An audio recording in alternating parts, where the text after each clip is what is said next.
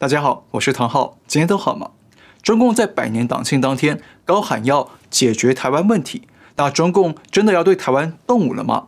那中共何时会动武犯台呢？那台湾目前最大的危机是什么？这些都是我们今天要跟大家聊的重点。话题一：中共高喊解决台湾问题，何时会动武犯台？话题二：达克问：台湾最大危机是什么？马上来看第一个话题。中共高喊解决台湾问题，何时会动武犯台呢？解决台湾问题，实现祖国完全统一，是中国共产党矢志不渝的历史任务。在中共百年党庆当天，习近平的演讲对于台湾问题琢磨不多，但是就去解决台湾问题，却让台湾媒体大感紧张，认为中共是杀气腾腾。就在同一天，有官方背景的媒体舰船知识发表文章，说明中共军方攻打台湾的方案，而且还制作动画视频来说明。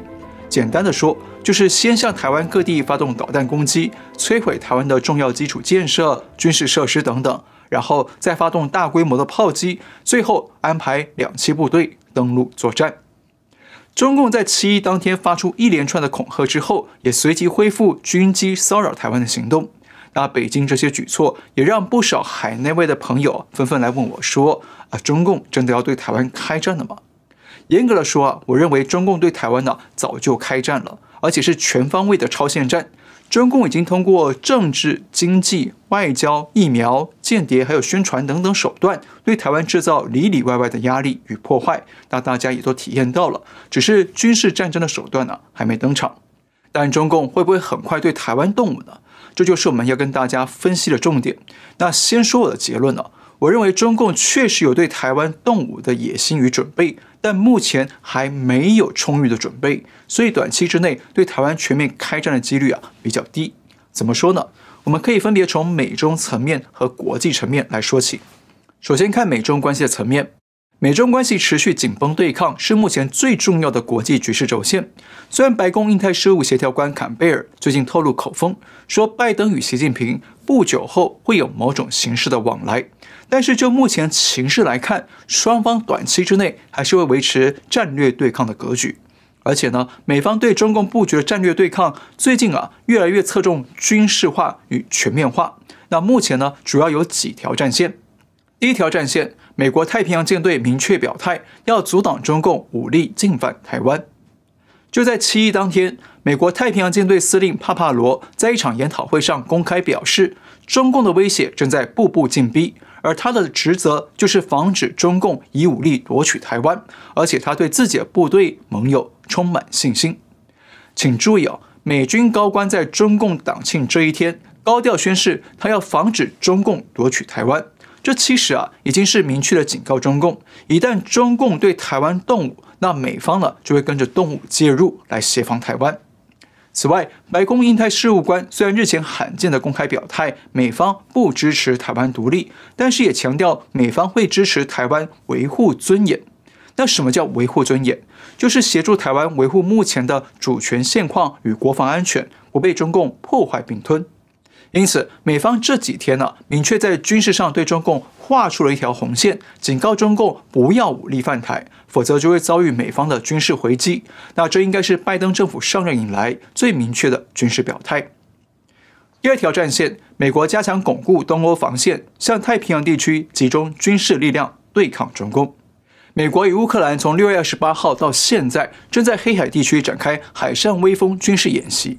那这次演习有超过三十个国家联合参与，规模是二十年来最大的一次。那这场演习也迫使俄罗斯不得不发射导弹，表达一下不满。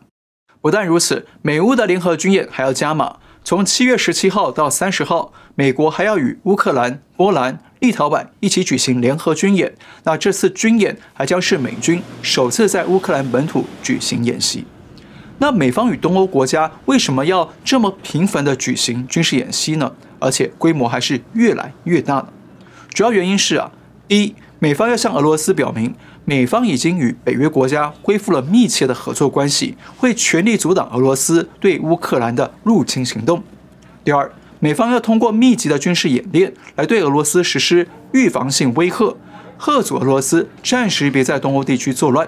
这样除了可以保障乌克兰东部地区的安全之外，美方呢也更能够把军力集中到太平洋地区，来专注的应对中共在东海、南海和台海的扩张行动。第三条战线，美国与日本联合防卫，在西太平洋防堵中共扩张。从六月二十五号开始，美军与日本自卫队展开一年一度的东方之盾军事演习，但今年的演习规模是三十六年来最大的一次。日本出动了三千名兵力，那美方也有一千七百人参加。美日联合军演呢，不仅是为了防卫日本的国土安全与东北亚的区域安全，防卫朝鲜的导弹与军事威胁。那更重要的是啊，要以中共为假想敌，来防范中共对东海、钓鱼岛等区域的军事行动。那最值得注意的是，日本副首相麻生太郎在七月五号才公开表明，如果中共侵犯攻击台湾，那么日本就可能会行使有限度的集体自卫权。他强调，美日双方应该要共同防卫台湾。那日本副首相这样的表态，等于表明了，一旦中共真的进犯台湾，那美国与日本啊就会联合发动军事行动来协助台湾抵抗中共入侵。第四条战线，美国、日本、印度、澳洲与法国从南海与东海联合围堵中共。大家知道，美日印澳四国之间呢，组成了一个四方对话机制，彼此合作密切。那今年四月，美日印澳加上法国联合在孟加拉湾举行演习，很明显是要模拟跟中共在南海地区交锋的作战行动。那不但如此，美国、日本、澳洲和法国呢，还在五月中联手在东海区域举行演习。当然，这场演习的假想敌啊，依然是中共。那相信大家都看出来了，美方与盟友们不仅要在东海画出一条军事红线，阻止中共啊向太平洋扩张，同时呢，也在南海画出另一条红线来阻挡中共。而台湾呢，就在这两条红线的范围之内，是各国协防的重点区域。第五条战线，美中贸易战还没停歇，美方对中共的混合战持续扩大。大家知道，川普发动的贸易战到现在还没有喊停。美方依然对中共采取高关税的经贸制裁。那不但如此，美方最近还持续扩大对中共的科技战和人才战等等啊！不但限制美方对中国科技企业提供关键的技术与产品，还拒绝了五百多名中国留学生到美国学习敏感的知识技术。此外，拜登最近不但川规败随，延续川普的资金战，也就是对中国企业实施的投资禁令。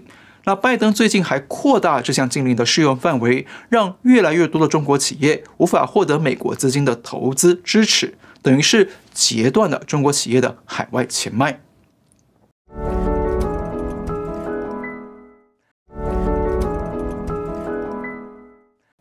好，大家可以看到。美方与盟友们不仅仅是在军事上对中共明确地画出红线，来强势围堵中共、协防台湾，美方还在升级啊，结合多种手法的混合战，对中共来扩大施压。所以这五条战线不但组成了美方用来钳制中共的捕兽网，同时也是用来防卫台湾的保护网。那中共如果要对台湾动武啊，势必得考虑这些严重后果。再来，从国际层面来看。目前中共与各国关系啊非常紧张，甚至快要变成没有朋友的孤家寡人。怎么说呢？首先，中共与印度在去年爆发边境武力冲突，造成双方人员死伤。后来双方虽然调停谈和了，但最近双方啊又陆续增兵边境，各自增兵了数万人，规模创下数十年来最高。那换句话说，中印双方发生武力冲突的几率啊，其实呢远远高于啊两岸冲突的几率。其次，中共最近与日本关系啊陷入严重僵局。中共除了不满日本援助台湾大批的疫苗，破坏中共以疫逼统的战略之外，中共党媒最近还公开点名了菅义伟、安倍晋三、麻生太郎等六名日本政要，说他们是挑衅中国、插嘴台湾事务的六只鹰。那中共一再搞战狼斗争啊，让中日关系啊是更加的紧张与冰冷。另外，中国与澳洲的关系也是江河日下，剑拔弩张。过去这两年，澳洲不但成为第二美国，不断抵抗中共的文攻武吓，扫荡中共对澳洲的间谍网络。澳洲还表态愿意协助美方来维持台湾海峡的和平与稳定。那中共跟欧洲的关系啊也不妙。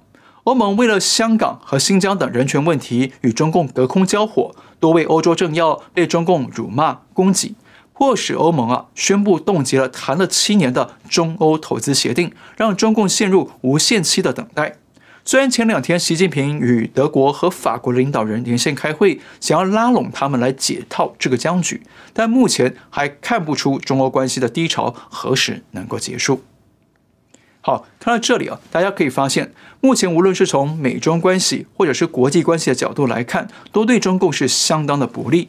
那如果中共真的在短期之内对台湾全面发动军事攻击，那么中共要对抗的不仅仅是台湾的国防力量，还得面对来自美国、日本、澳洲的军事力量，还要面对啊来自世界各国的经济围堵与封锁。而且，倘若中共还得警戒跟印度的边境冲突，一旦中共让自己陷入了东西两线同时作战的困境，那么中共啊不但会左支右绌，还可能会让北边的俄罗斯趁机在中俄边境捞取好处。那简单一句话，中共在短期之内对台湾动武的代价会相当的巨大，巨大到难以评估。再加上中共党内目前派系斗争啊非常激烈，还可能让中共党魁赔上自己的领导权威。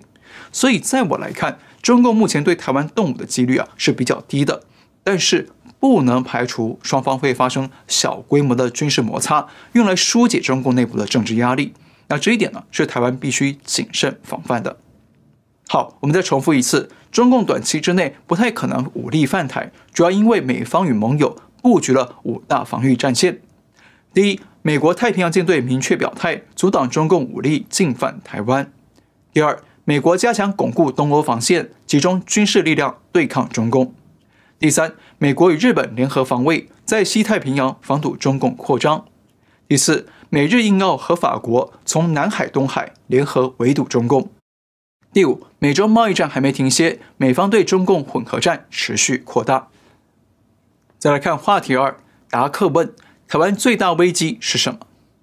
我们有一阵子啊没在节目里回答各位朋友的问题了，那平常都是在各位的留言里或者信件里直接回复。但今天的主题啊聊到台湾与两岸，那最近刚好有几个跟台湾相关的提问，我们就一起在这里跟大家回复。不过呢，因为这些问题比较敏感了，我们就不说出提问人的名字了。第一个问题：中共会攻打台湾吗？台湾目前最大的危机是什么？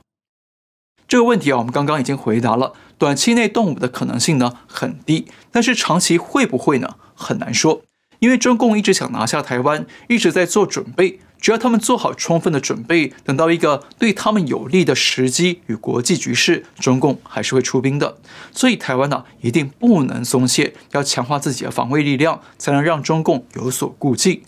不过呢，就像这位朋友说的，我认为台湾目前最大的危机啊，或者是挑战呢，其实是来自台湾的内部，包括中共对台湾的媒体统战、认知作战、假信息战，已经让许多人分不清事实真相，造成了台湾内部严重的矛盾与冲突。那简单一句话，台湾目前最大的危机呢，是内部的集体信任危机。人与人之间不信任啊，就没办法团结凝聚；人民与政府之间不信任，就无法官民同心，有效地应对内外的挑战。甚至还有些人敌我不分，真的以为中共是爱台湾、帮台湾的坚强后盾。那这种情况也加深了台湾内部的彼此不信任。